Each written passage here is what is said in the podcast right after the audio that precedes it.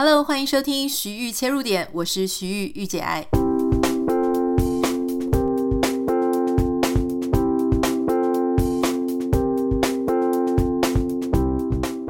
Hello，今天一开始呢，就要跟大家讲一个我觉得很有趣的新闻，可能因为呃，这个跟我自己的领域有一点相关啊，就是 Elon Musk 他在前几天呢宣布裁掉整个公司的企业公关，也就是全球公关部门。可是呢，他却在中国的市场上招聘公关经理哦，我觉得非常有趣诶哈！一直以来，其实外界的都因为说这个 Elon Musk 他其实很不受控。所以就觉得哇，他们这个 Tesla 的公关部门一定超忙的，因为你知道，一个企业里面，企业公关，我们常常在讲公关，其实分成两种，一种是企业里面的公关，哈，你想象说就是企业里面的发言人，所以包含这个企业里面有谁要出来讲话，或者说他的创办人，他们要跟媒体怎么样应对，这个企业公关呢，都要负责说去润稿啦，或者是去提示说你什么东西可以讲，什么东西不可以讲。那也要帮这个企业呢，直接去维系媒体的关系。像我几个好几个朋友呢，他们其实就担任企业公关的角色。那他常常就要这个，他们会有一些经费了。老实说，公关部门现在的经费真的很少，大部分的经费都在行销部门，行销就是做广告的。那公关部门呢，他们基本上就是有一个使命，就是说你要用最少的钱，然后去 maintain 维持最好的关系，所以这很困难。但是他们多多少少还是会有一些经费哈。例如说，像我有一些朋友，他们在科技公司，好，非常大的全球型的科技公司担任企业公关，他们就会在一年可能会有几个名额，让这些记者啦，或是当下他觉得最重要的，呃呃媒体的。代表人物，或是记者啊，或者是说像现在网红，他们就会花钱带他们去这个全球的企业总部，然后当地会有人招待。换句话说呢，他们会有一些去跟媒体去维系良好关系的资源。那当然，他们因为经费不多，资源不多，所以呢，他们就会。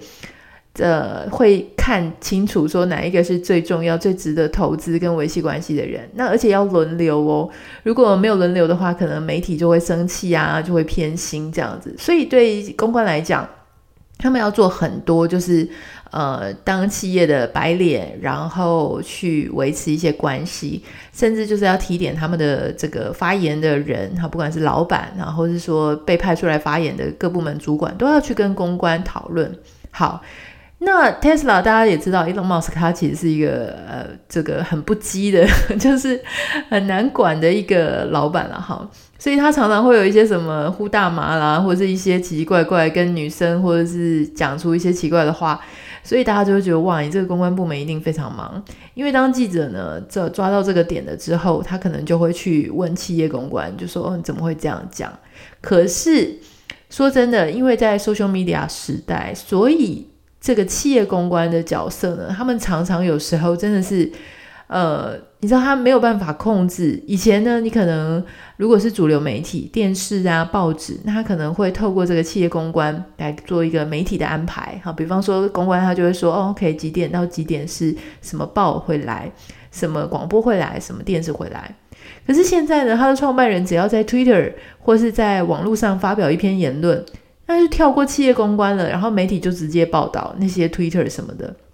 所以企业公关他一方面增加了他工作上的困难，也就是说，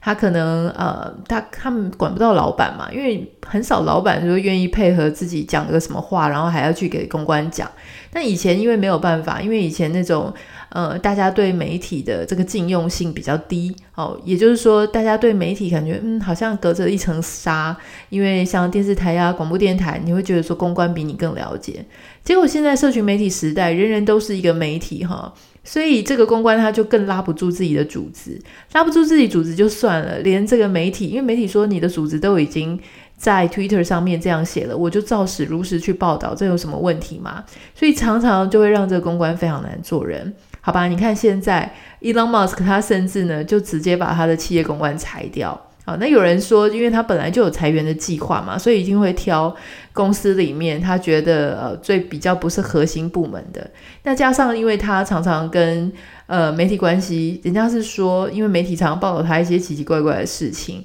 然后把他形容成一个呃就是喜怒无常啊，然后反反复复的人，所以他也其实不是很满意他们企业公关的表现啦。那我自己在看，呃，也许一个企业他都能够做到这样子的一个创办人。也不是这么小里小气的，觉得说啊，我们的企业做的很，公关做的很烂，因为做的很烂，你可以换人，你不用裁掉一个部门。我个人认为是，呃，有一些其他的思考点啦，哈，比方说就是，呃，到底这样子的一个网红创办人，好，就他是创办人，他还是网红，那他到底有没有需要一个企业公关啊？还有就是说，呃，企创新的科科技，比方说像 Tesla。然后，比方说这个 Elon Musk 他背后的一些航太的一些科技跟公司，好，甚至是一些生技类的，那他每丢出一个议题，它都是一个爆炸性的议题。那到底还有没有需要一个企业公关来去帮他做一些润饰，或是去帮他争取曝光度？好，这个可能就我们待会来讨论。我想这个层面上啊来说，其实我们可以分成前面两个。我想要先跟大家讨论，就第一个是关于网红创办人跟这个企业公关哈。很多人都会想说，像现在台湾也有很多一些，比方企业，比方说像林志成哈，他现在在台湾大哥大担任这个总经理的角色。那他自己本身也是一个网红，他在社群媒体上也非常活跃。那这样子的公司里面，好，假设你的创办人他是，或是你的这个总经理啊，你的 CEO 是这么样子的一个已经有声量的人。到底还需不需要？比方说，川普他自己就常常在发 Twitter，那他还有没有需要一个公关好帮他这个拟稿润稿呢？我想这个答案是非常呃，我觉得他非常明显，就是我们还是需要。为什么呢？哈，因为其实虽然说像这个，不管你的创办人、你的 CEO 是网红也好，或者他自己本身很了解说市场喜欢听什么、想听什么，呃，我觉得多多少少你还是要知道说。呃，有时候我们会人都是有盲点的，所以当我们觉得说我就是想要讲这样子的话，特别是他是怀抱着一个呃目的性，比方说像我现在在跟大家讲 podcast，我可能本身我平常在讲一些论点的时候，我没有特别我想要灌输你说来买我的产品，或是我没有灌输一个什么宗教议题之类的，我没有必须要改变你的一个态度或是意念。可是像他们，他们自己本身是创办人，所以多半呢，他们一定会讲说我的产品比较好，我的产品在市场上非常的创新，很有攻击性哈，然后很有这个前瞻性。那当你有一个比较重要的一个目的跟你的呃目标的时候，其实它会让你的言语有时候讲出来其实很偏颇。好，所以说如果有一个企业公关他能够拉你一把的话呢，然后或者说在旁边提点你，我觉得确实是会比较完美。可是问题来了，就是有一些这样子的创办人，他常常真的实际上在执行的时候，他其实是有一点瞧不起他的企业公关的。原因是因为呢，他觉得他是才子，他觉得他是呃这个一方之霸。我觉得我就是比你还要厉害，不然你自己的个人媒体，你自己的 social media 也没有做得比我更厉害啊。那你凭什么当我的企业公关来教我要怎么样做，怎么样弄？这件事情就会变得有一点鸡生蛋，蛋生鸡，就是说。你的创办人到底能不能够信任你的企业公关，其实是取决于你这个企业公关到底能不能够讲出跟你的创办人、跟你的 CEO 一样速度的话。我的意思是说，一样速度呢，是指说我对市场的了解，我对创新的理解是跟我的这个 CEO 跑得一样快的。也就是说，我也是一个非常有前瞻性的人。我对市场不只了解，我不只是维护关系，我比你懂得，或是我跟你在这个研发上、创新上的概念，我的思维上的深度跟广度是一样的。当你要跟你的老板跑的速度一样的时候，你的老板对你的意见才会买单嘛。所以常常你就会发现说，很多人他后来他就觉得企业公关部门，你不过就只是。会送礼啊，然后会跟这个媒体打交道，然后其实你也没有在进步。那这个时候，你的 CEO 或你的老板跟你聊天聊一聊，发现说，嗯，其实一直都 behind，就是常常都落在我的后面。那他就没有什么给你一些 credit 或是觉得值得尊重你的地方。那你说，当然很多公关、企业公关，他们可能要不管是设定议题啊，或是办活动，其实老实说，这些取代性都很高。因为现在市面上有非常多的公关公司，好，他可以去帮你写你们内部的产品的东西的新闻稿，或是甚至他只要服务你们大概好几年以上，他就对你们家所有的系列啊、所有的设备、所有的每一代跟前一代哪里不一样。他就其实也是非常了若指掌哈，所以你要怎么样在这个状态下，就是你既不能办活动，因为企业公关人没有这么多嘛，所以办活动是公关公司、活动公司的事情。那他要怎么样在企业里面仍然维持他自己的一个被尊敬的高度？我觉得这确实是一个社群媒体时代要非常注意的。所以如果你现在正在收听 Podcast，你或者你身边有朋友，他是在企业里面担任公关，请你要一定要鼓励他与时俱进哈。虽然他是当企业公关的角色，但是请你要提醒他，就是要把自己当成一个 CEO，用 CEO 的 vision，你才有资格去讲 CEO 会去拟一个 CEO 会讲出来的话。你要去更加的训练你自己，像是一个企业领导人的思维，看得够深，看得够远，然后看得够广。好那第二点事情就是说，创新的科技产业它需要公关吗？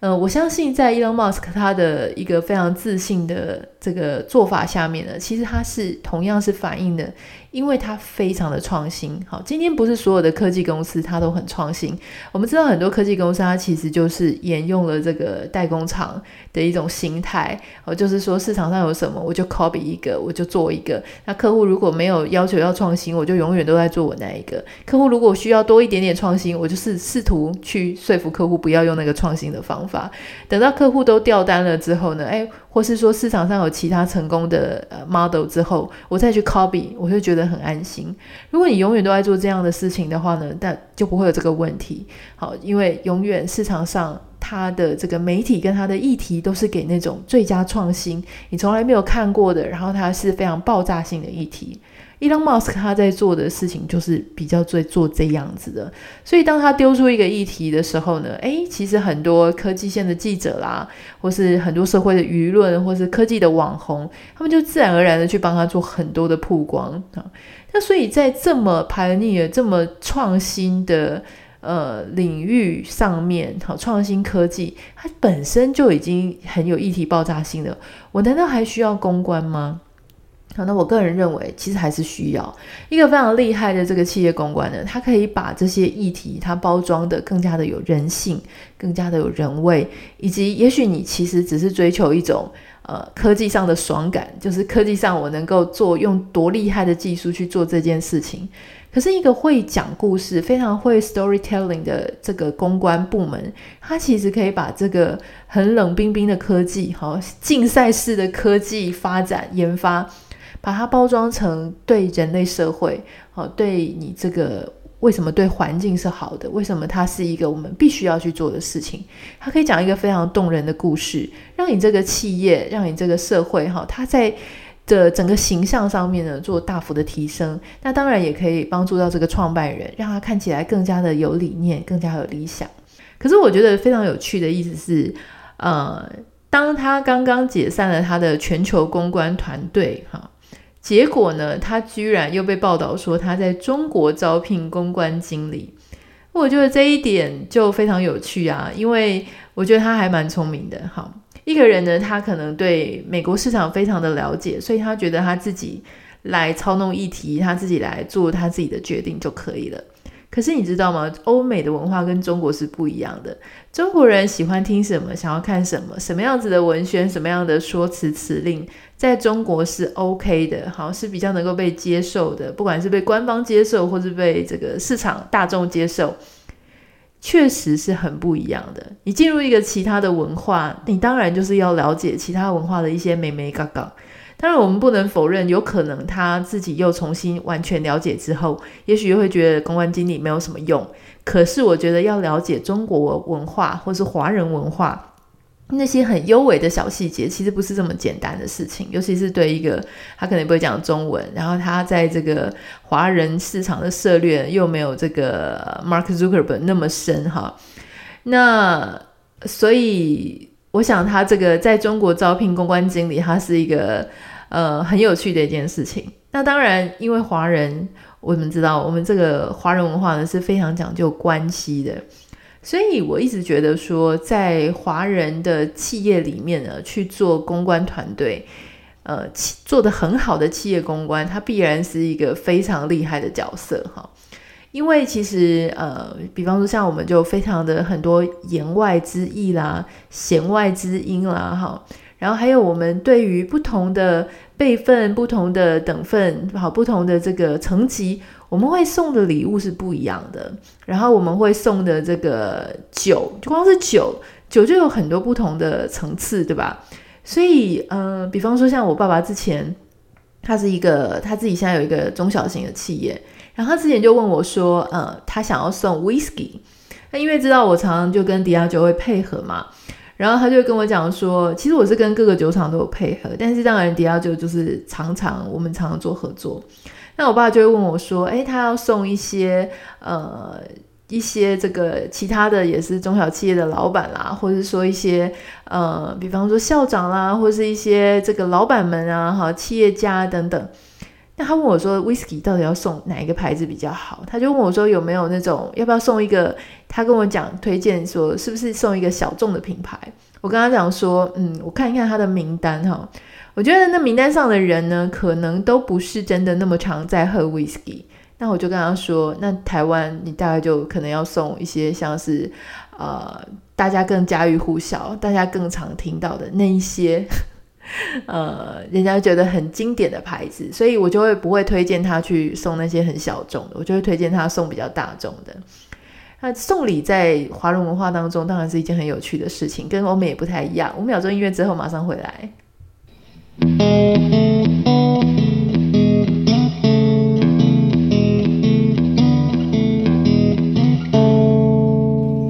其实，在华人文化里啊，就像刚刚讲的，就是送礼呢，其实这个。呃，有一件非常重要的事情，在华人文化里面，就是你送的那个礼物跟对方的身份是不是配合？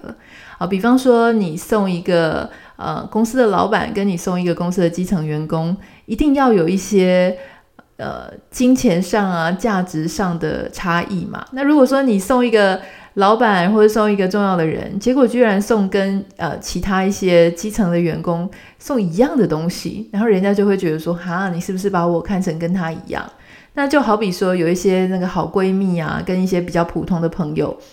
呃，虽然你会说，也许好闺蜜那个比较便宜，可是我很用心啊。可是我想在华人多多少少都会觉得说，其实你要贵一点，表示你比较用心哈。我后来自己在欧美各国这样子到处跑，我就发现，诶，其实欧美各国呢，他们在送礼物啊、收礼物的想法其实就是很不一样。那为什么礼物这么重要呢？其实礼物不管是在东方，还是西方，我们都会觉得它就是一个维持我们关系、象征我在意你的这种呃心意上的具象化嘛。所以，我们常常会觉得说，一个礼物它可以代表我的心意，可以代表我对你的想法，然后也代表说我希望我们可以继续维持我们的好关系，对吗？所以这个时候呢，你就会觉得说，哇呀，那要送什么，就是非常的重要。可是，当然东西方还是有差异啦，哈。比方说，像这个。呃，有一个故事，就是说有一个华人的女生，她在加拿大工作，那她的主管是一个白人女生。那你知道华人呢？其实我们送别人礼物，我们常常都会送礼嘛，送主管礼物，送客户礼物，然后或是呃送一些我们觉得值得交往的人礼物。那其实我们无非就是想要表达说啊，我很尊敬你，然后我我希望我们可以有一个好关系。其实欧美的人也非常常送礼物，比方说生日啦、圣诞节啦，哈，或是别人在搬家的时候、结婚的时候、新生儿的时候。可是我们觉得还是有一些不太一样。比方说这个华人女生，她如果送一个很普通的东西送给她主管，那其实会有完全不一样的结果。结果没有想到，这个华人的女生呢，她送了一个非常名贵的包包给她的主管，因为她觉得。啊，如果以这个华人文化来讲，我送你很贵的东西，代表说我觉得你值，你值我送你这个东西，代表我有多么的尊敬你，呃，你的地位、你的角色在我心中是完全不一样的。结果没有想到这一位这个白人的女主管呢，立刻就退回给他哈，因为跟他讲说，这个因为太贵重了，太贵重的话呢，会有一种贿赂啦、行贿，然后让整个职场变得非常复杂，很不公平。所以其实，在欧美人里面呢，多半啊，普遍来讲，就是你就是好好工作，好好表现，看你的 performance 来呃判断说呃你在职场上的关系。那就算你的。职场表现很差，或者说你没有达到业绩达标，其实他并不至于说，因为你表现得不够好，他就不跟你当朋友。其实平常的这个谈笑风生啦，一些职场的聊天都是 OK 的，除非你真的太讨人厌了哈。所以我想这个东西方就差很多。那比方说像呃，大家应该如果都在国外有听过的话，应该知道那个 registry 嘛，就是呃。在亚洲或在华人，我们其实，在送礼物的时候，是送礼物的这个人去决定我要送人家什么啊。比方说，呃，除了红包之外，然后我们常常很喜欢送人家红包，结婚也红包，然后是新生儿也红包，或是就是打一个黄金，其实也是一个钱的意思。那我们的想法是说，我给你钱，你可以去买你自己想要的东西，好，或者说，我觉得钱就是或黄金，它就是最重要、最保值的东西。可是，在西方的文化里面呢，他们其实是你会去开一张呃清单，就是你把你要的东西，哈，当然从便宜到贵都有。那所谓的便宜，可能是甚至几百块台币哦，到几万块台币这样子的一个清单，哈，它就会列在上面。那现在各大购物网站在美国，比方说像 Amazon，或是说像一些其他的的一些。呃，礼品啊，或是 e-commerce 电子商务网站上面，多半都会有这种，就是帮你列上 wedding registry，好，然后人家就可以，比方说你开完一个清单之后，你就把这个连接给你的朋友，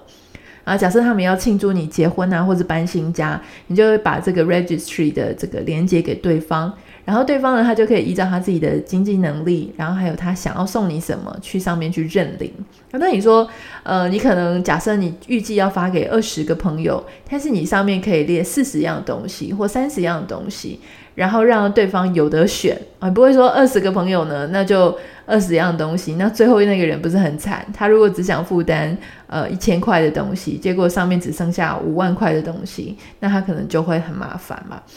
我觉得这个 registry 的文化呢也蛮有趣的，因为它虽然不是包钱哈，可是它因为是你自己挑的东西，你自己挑出来的东西，所以你也可以挑它的外观啊、它的颜色跟它的品相跟品牌，呃，然后你的一个家就会充满着朋友送你的东西，象征他们的关心，所以我觉得这一点其实也很不错。说到送礼呢，我们这一集有一个赞助的小单元，它是一个还蛮厉害的礼物。三分钟小单元之后呢，我们回来回答一个网友的问题。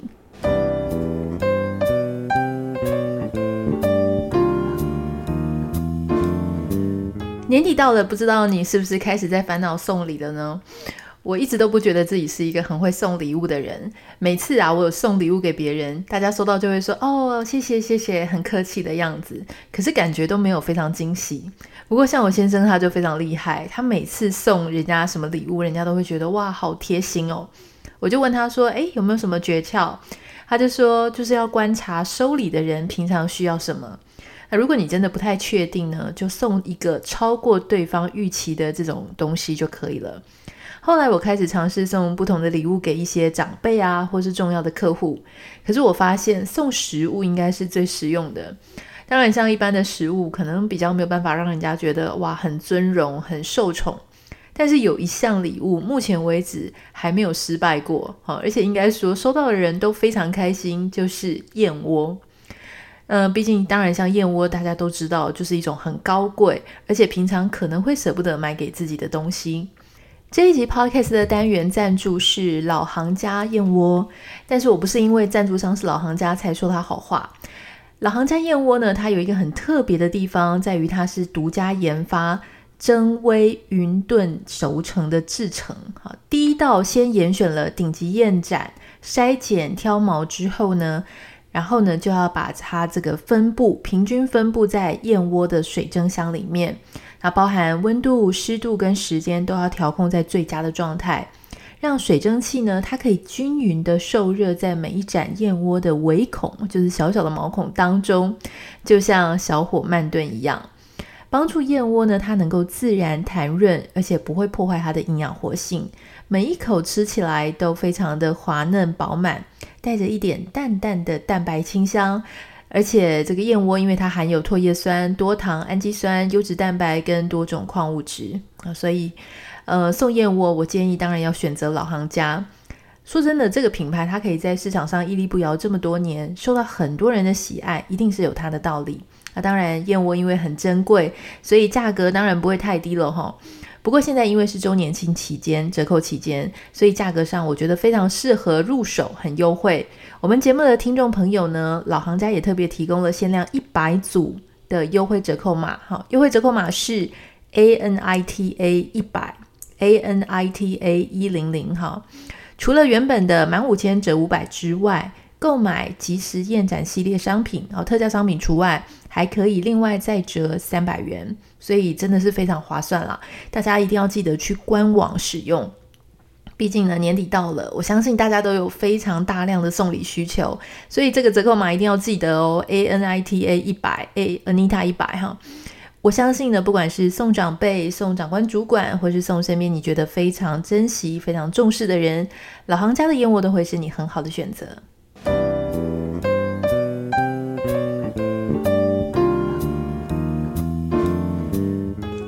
在节目结束之前呢，我要回答一位网友的问题哦。这有一个女孩子呢，她其实很有趣，她常常会写信给我。那在她写信给我的过程当中，当然我想就是一些大学刚毕业的学生很多很多的烦恼，那不断的有各种新的烦恼。那最近的烦恼，她可能就是说，因为她可能来不及是去面试哈，因为那天要面试的时候呢，交通上出了一些状况，所以她没有来得及面试，那影响到他接下来其他的面试或其他工作的一些呃面试机会，他都觉得意兴阑珊的。那请问在这样的状况下，应该要怎么办？我其实常常就会觉得说，我们在很年轻的时候呢，就会把很多事情，然后觉得看得很重，而且毁了一个之后呢，我就会一连串的去毁掉其他的，因为我的心情就是没有办法，呃，提起精神来，然后以至于这个本来一个小小的泡泡破掉，然后结果接了连锁反应，结果变成一连串的失败，然后让自己更加的没有自信。我其实有一件非常简单的事情，就是要跟这个小朋友讲哈，这个小女孩讲，就是呢，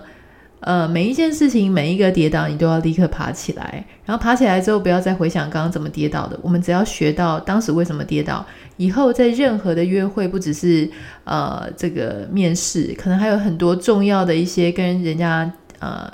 这个见面啊，然后或是有一些活动啊、会议啊。永远都要记得，不要算时间算得刚刚好。比方说，你过去的车程要三十分钟，你就提早一个小时，或提早七十五分钟，你就开始出发。到了现场之后，你可以熟悉一下环境，你可以喝一杯咖啡，你可以让自己稍微看起来不要那么狼狈的冲进去。好，特别是越是重要的会议，越是重要的约会，那更是如此。啊，我想很多事情就是要把它放下来，继续跨越，否则你才。刚开始毕业，刚出社会就遇到这种问题，然后就觉得一蹶不振。那自己会不会觉得自己心智能力太弱了呢？哈，好，那我们就是要把自己更加坚强起来。这些小事情跨越它，呃，说真的啦，那一个面试你没有去，呃，说不定也是一个缘分。有去也不一定会上，好，那有上也不一定就是好。所以很多事情呢，我觉得它过了就过了吧，就把它放下来。如果今天你喜欢我们的节目哈，你觉得这个 Elon Musk 他在这个财测公关部门，可是却在中国建立了，呃，去招聘他的这个新的公关团队。就这件事情很有趣，或是你对公关本来很有兴趣，或是你自己对今天的主题有任何的想法，都欢迎你可以告诉我，也欢迎你可以私讯到我的 Instagram 账号 Anita 点 Writer A N I T A 点 W R I T E R。哦，对了，之前呃我们有做过一集月亮裤的访谈，那结果呢？结果很多很多女生，我们很多听众啊、跑去买，然后创造了好几十万的单、哦，我觉得非常不可思议，我觉得很开心。呃，我基本上呢也很欢迎，就是。大家就是告诉我哪一些产业、哪一些发明、哪一些新科技非常的有趣，我们可以做一些深入的探讨。那开始有一些朋友他们会给我一些新的点子，然后新的主题也会把他的 reference 的 link 贴给我，我也非常感谢。那麻烦大家要记得在 Apple p o c k e t 上面给我们五颗星，还有留言哦。好，谢谢你，那我们就下次见。